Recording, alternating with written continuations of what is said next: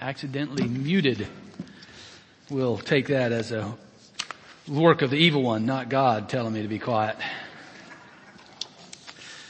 Uh, my name is Drew Smith and I have the privilege of being the pastor here. Welcome to all of you that are with us here physically and those that are with us online as, as well. We're in a, a journey this Lenten season. This season as we're preparing for uh, the, the, the full meaning of the crucifixion and the resurrection. Uh, we are gathering uh, now in this this season as we prepare for that day, and and we're on a journey, uh, the the better way, as the choir just led us, uh, that we're ordering our steps. We're asking the Lord to order our steps in the way that that Jesus would have us live. We're we're on this journey together, and often, you know, you Probably all been on journeys of some kind. In a car, on a bicycle, on your feet, you're walking, and there are a variety of things that help you. Good habits when you're on a journey that help you stay on the right path.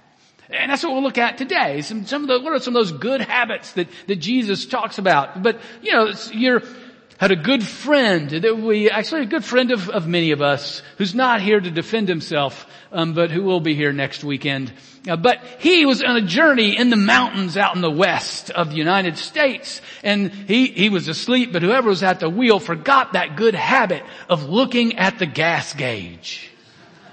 And in the middle of the mountains, in the out, out in the middle of nowhere, they ran out of gas and there was no exit to walk to. There weren't many people coming by and it took three hours for AAA to get there. Uh, but they did. So good habits like looking at the gas gauge, good habits like looking at the map and being sure these days that Google Maps is turned on and that the volume is on. So that as my wife and I one day having a wonderful journey going to Nashville, Tennessee, we get on 75, 71 going south, we cross the river and we're just talking and carrying on and next thing you know, we're next to Lexington. We're like, I thought that turn on 71 was before Lexington.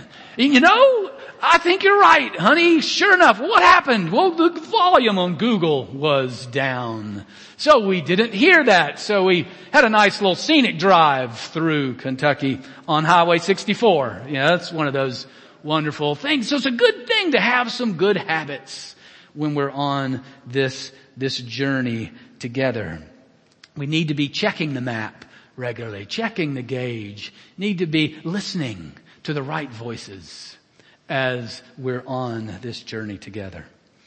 So we'll, we'll look here from Jesus some of the things that he tells us in the Gospel of Mark. Here are some good, good habits for us to have so that we will go the better way. Let's pray together. Uh, Almighty God, we do give you thanks for your written word as it speaks to us of your truth. And we thank you for your Holy Spirit who is among us, who points us to Jesus, who empowers and leads us in the way. And we, we do indeed want you to order our steps according to your goodness, your beauty, and your, your love. So, um, Lord, give us ears to hear, eyes to see, and a heart that is ready to receive from you. In the name of Jesus we pray. Amen. All right, our, our first, um, first passage here is in Mark chapter 4, verse 21 through 25. And this is Jesus uh, speaking to his, his disciples. And he said to them, is a lamp brought in to be put under a basket or under a bed and not on a stand? For nothing is hidden except to be made manifest, nor is anything secret except to come to light. If anyone has ears to hear, let him hear. And he said to them, pay attention to what you hear. With the measure you use, it will be measured to you, and still more will be added to you. For to the one who has, more will be given. And from the one who has not, even what he has will be taken away.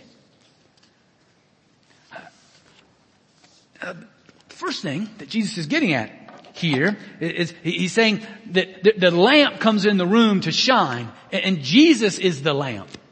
This is in the context of the parable where Jesus talks about planting seed as the word and different soils take that seed. If you read right before it, that's what he's telling them. And he's telling them that I'm the lamp, I'm the seed, I'm the word of God, and I've come among you. I haven't come here to be under a bushel or under the bed. I'm here on a stand. And the real question is, what are you going to do with me? Pay attention, he says. Pay attention to what you're hearing from me. Because unless you use it, you will lose it. Pay attention uh, because what you do with that, if you take it in and you apply it and you do it in your life, then it's going to multiply. The return will always be increasing. But if you don't, then you'll lose even what you got. So pay attention. So, the first point here, pay attention to what God is saying to you. On this journey, pay attention to what God is saying to you. This is not something that just sort of happens as we think about it along the way. Otherwise we'll be driving towards Atlanta when we should be going to Nashville. We gotta be aware. Have to pay, I like the sense, pay attention. It costs something. We only have one attention. This multitasking, it's been proven over and over again. It doesn't work. We don't multitask. We have one attention. So it costs us something to be sure we're paying attention. And, and paying attention means that we then activate, we do something with it. Uh, last week, for, for those that were here, you remember I had the pyramid of education, the pyramid of learning. Um, and this, this is that pyramid of learning. And remember we talked about how lecture, we remember 5% in a lecture, 10% of what we read, 20% of audio visual. So you see, just having this slide, that's audio visual. So now we're engaging you at least 20%. 20% you'll, you'll remember. And then it goes on down to what's demonstrated, to what's discussed, to then what is practiced, and then what is taught to others. Now, so notice this. You see, this is, this illustrates what Jesus is saying. The more you do with it, the more it applies. The, the more you learn and grow. And if you just sit and listen, usually you get 5%. But if you discuss it, like in a growth group, shameless plug, not even a plug, a realization that in small groups when we're discussing it, even it's around your family at the lunch table, Somebody take the lead at lunch and say, hey, what's God teaching you today? Somebody take that lead at your lunch table. Make, make that your habit. But then look, look what ha- happens you discuss it, 50%. You see, what, what you're using then multiplies. You stay at the five and you lose 95. But then 90, the 90, you, then you teach others. You engage with people who maybe are in your uh, your surroundings who don't go to church, who don't know Jesus, don't know God, and they're curious of what is happening. You start to teach others uh, about it. Again, that can be parent, grandparent to grandparent to grandchildren to, to your children in Sunday school and other places. Again, I, I mentioned this last week. This is why I get all the benefit of this. I'm at 90%. Y'all are at five unless you do more. Yeah, this is just a great deal. I'm sorry, but that's how it's worked out for y'all. So eh, eh, if there's a line at my, my office door saying I'm ready to preach, you know, then y'all, come on. Well then, that, that'll then multiply. It's all the more. But this is Jesus saying, use it, you lose it, but you use it and then it doesn't, you don't just stay with it, it multiplies. That, so pay attention to what God is saying to you. So one of the, the good habits here is to ask that question. What is God saying to you today? To take that time, pull out your journal, pull out a piece of paper, pull out your phone that's got notes on it and take your, take notes. If it's just by yourself in the silence of the moment, in the presence of the Spirit, to take time regularly and ask, what is God teaching me? And, and, and write that down. Or write it down or talk about it with, with others. But that's a core holy habit. Because uh, the great news is God is always teaching us something. It's uh, it, because there's always room for us to grow and experience His love and beauty even more deeply and, and to continue to honor and glorify Him more beautifully. But take that, make that habit. What is God teaching me? And then the second question, and then what am I going to do with it? Because I don't just want to know it. Jesus actually says, you, you read my word and you know it, you're a fool. You build your house on the sand. The wise person is the one who reads my word and does it and builds his house on the rock. So we want it to multiply, but what is God teaching me and what do I do? That's a holy habit of life.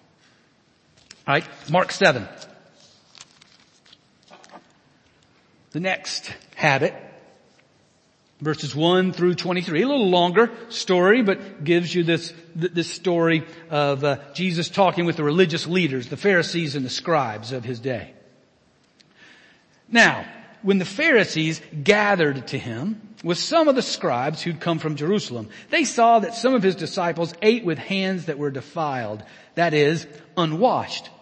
For the Pharisees and all the Jews do not eat unless they wash their hands properly, holding to the tradition of the elders. And when they come from the marketplace, they do not eat unless they wash. And there are many other traditions that they observe, such as the washing of cups and pots and copper vessels and dining couches.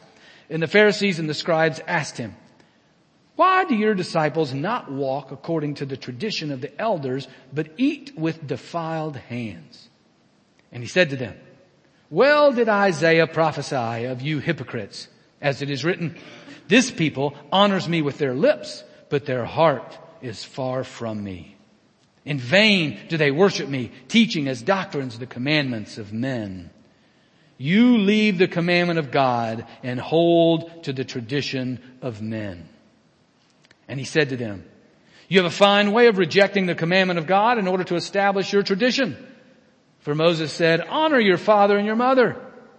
And whoever reviles father or mother must surely die. But you say, if a man tells his father or his mother, whatever you would have gained from me is Corban, that is giving to God, then you no longer permit him to do anything for his father or mother. Thus making void the word of God by your tradition that you've handed down. And many such things you do. And he called the people to him again and said to them, hear me, all of you, and understand. There's nothing outside a person that by going into him can defile him, but the things that come out of a person are what defile him. And when he'd entered the house and left the people, his disciples asked him about the parable. And he said to them, then are you also without understanding? Do you not see that whatever goes into a person from outside cannot defile him since it enters not his heart, but his stomach and is expelled. Thus he declared all foods clean. And he said, what comes out of a person is what defiles him. For from within, out of the heart of man come evil thoughts, sexual immorality, theft, murder, adultery, coveting, wickedness, deceit, sensuality, envy, slander, pride, foolishness. All these evil things. These leaders come around Jesus, they got a lot of traditions, a lot of rituals, a lot of things that they're not bad. It's good things. It's good to wash your hands. It's good to wash uh, your pots and pans. I'm not sure about dining couches, but that's a whole other thing to talk about later. Uh, but that, that, those are good things, but they have become focused on those traditions. And they've forgotten, literally, the heart of the matter. Again, that, that can be us. We can get really focused on the traditions. We can get focused on a lot of good things that we're doing, but we get, we get lost on the heart of the matter, which is our heart. The, the second habit that, that on this journey is that we have to focus on the why of your heart. Focus on the why of your heart. Now the, the heart is us. Uh, the, the heart, like we talked about in the call to worship even. You know, we're asking God, you gotta change our hearts. Our hearts, oh, they're, they're misplaced. They're, they're, they're, they're broken. They're, you're the one that even given us the capacity to change, um, our heart. But the, the heart is the command center of the body. The heart, in, in the New Testament, it, it's the place that is the command center. It's, it's the place uh, where we, we find and it, it, captures our emotions, our desires, our, our commitments, our, our motives. That's what's going on in the, the heart. It is that place that is the, the center of good and evil within us. It's the origin of good and evil within us. That's what ultimately Jesus is changing. Uh, Proverbs 4:23. I think we've got a part of that Everything you do flows from your heart. Everything you do flows from your heart. Proverbs 4:23, right before it, he says, guard your heart. Be vigilant. Pay attention to your heart. Because everything flows from your heart.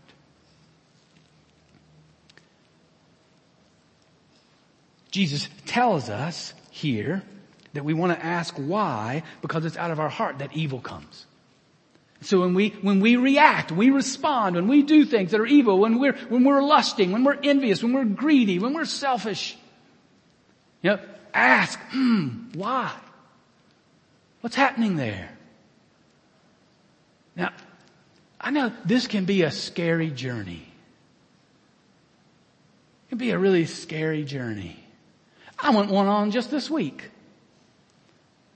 And yet it was scary to ask, who, why did I respond? What, what fear, what defensiveness was within me?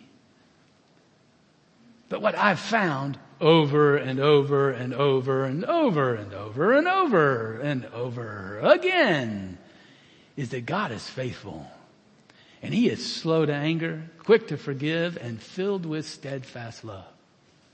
He's absolutely the safest place to say, let's inspect this.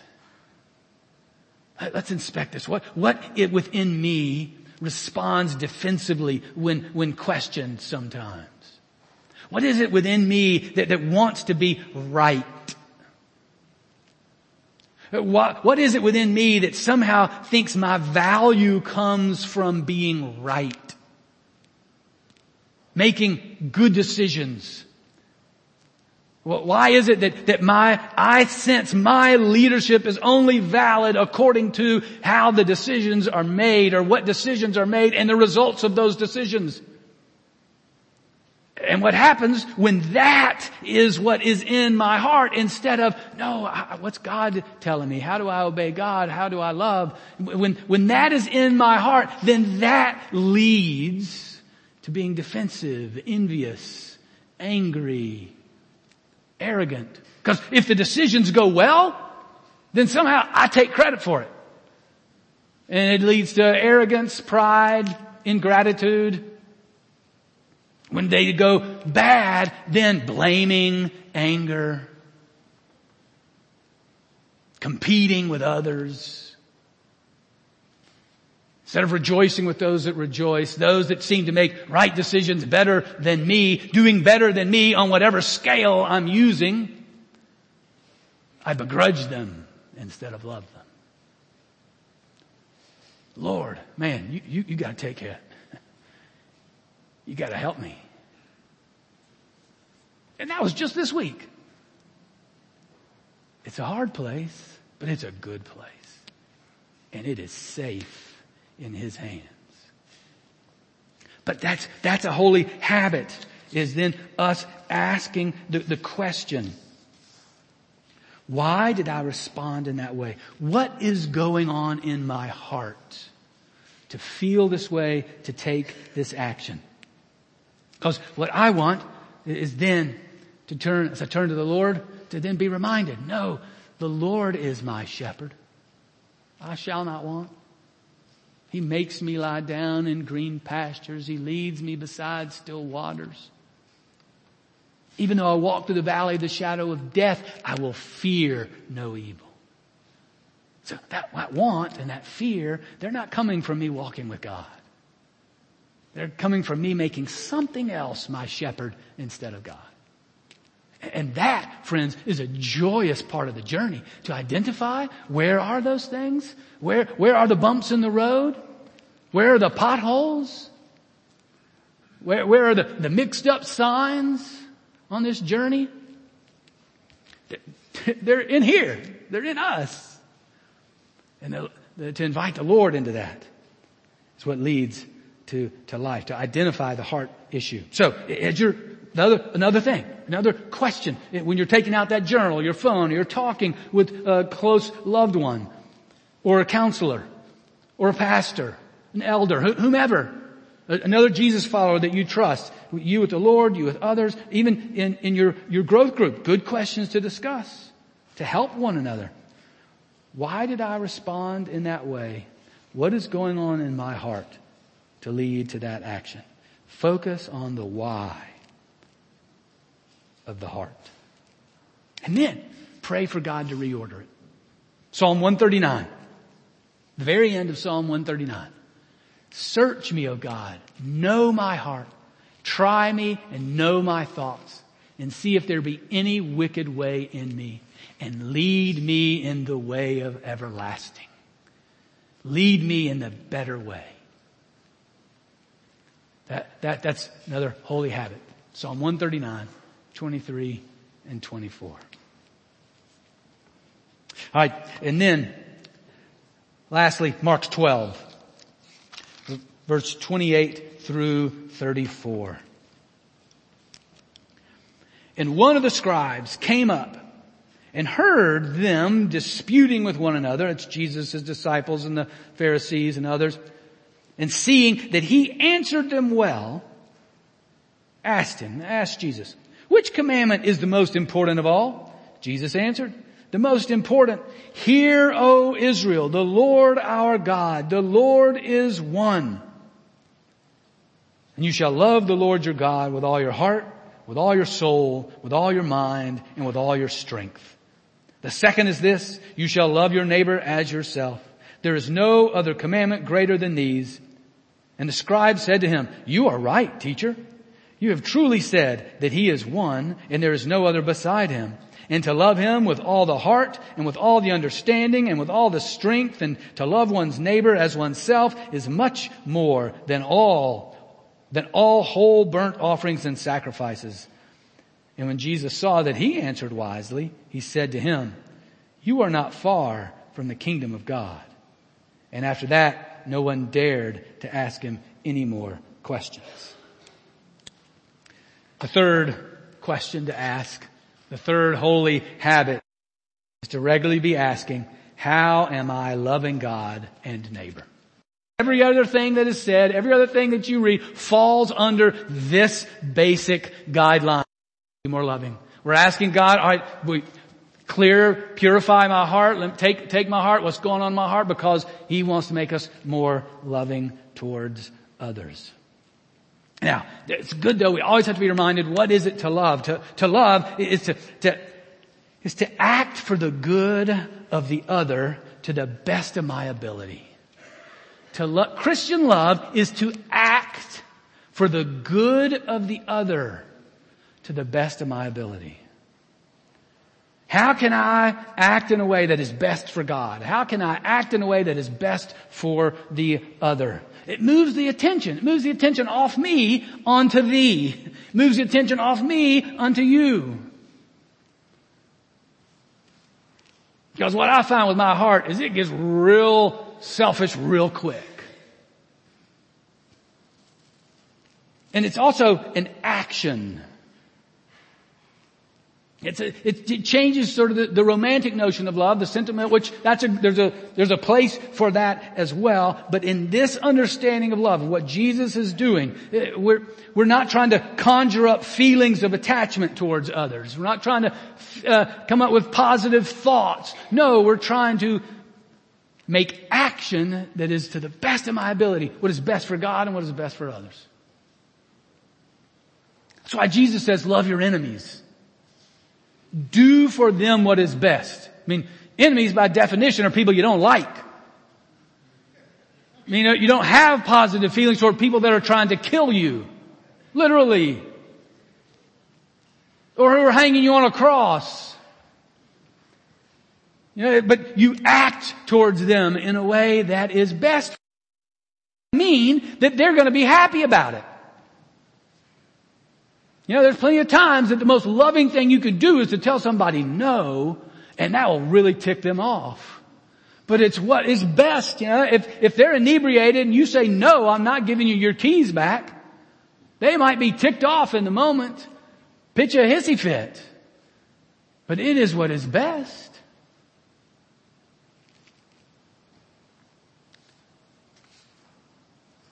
And actions that serve the other, that, that love the other, may require personal sacrifice. It, it may actually hurt us. It may be difficult. But we follow the one who is our crucified Lord, raised from the dead, who, even though we were yet sinners, even though we were his enemies, he died for us on the cross.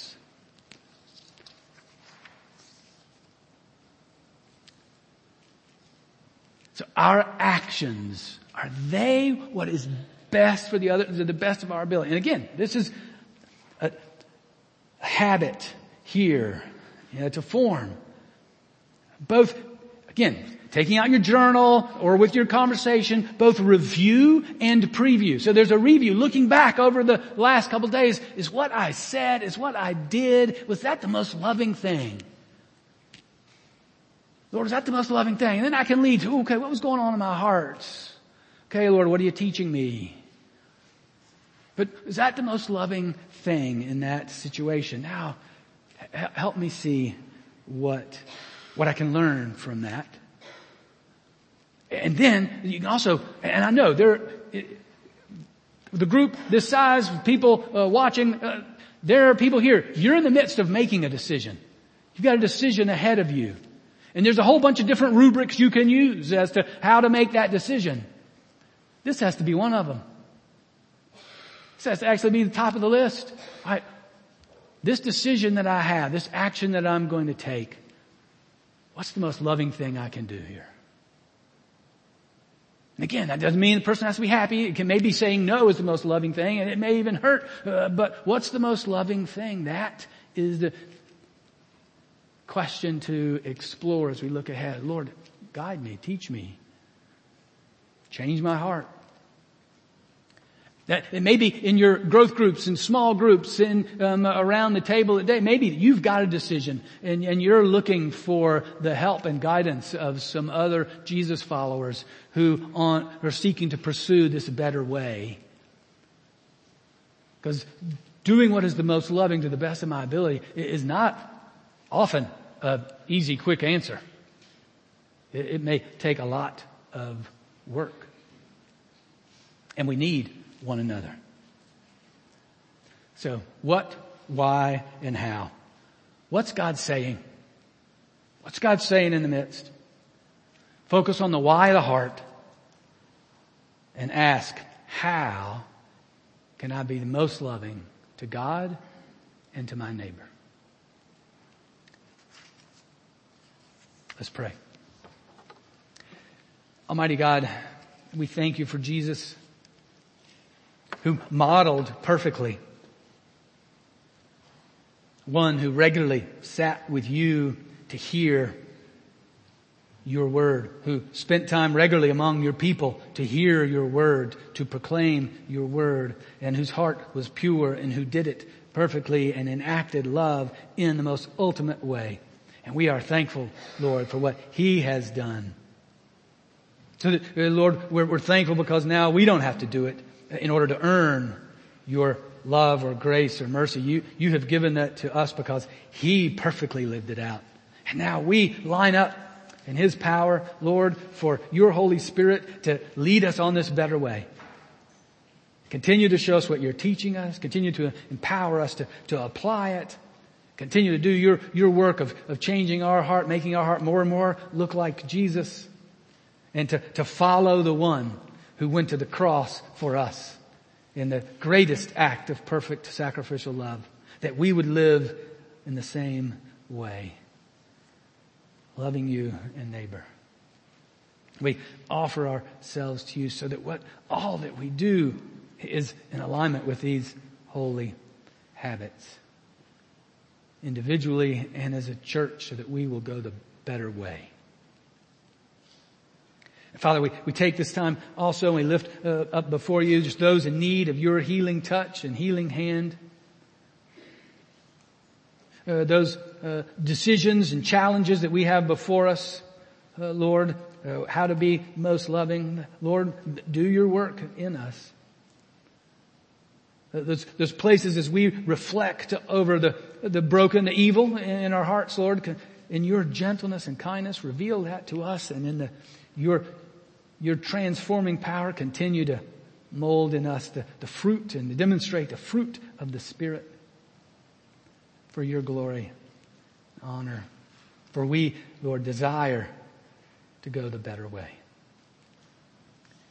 In the name of Jesus we pray. Amen.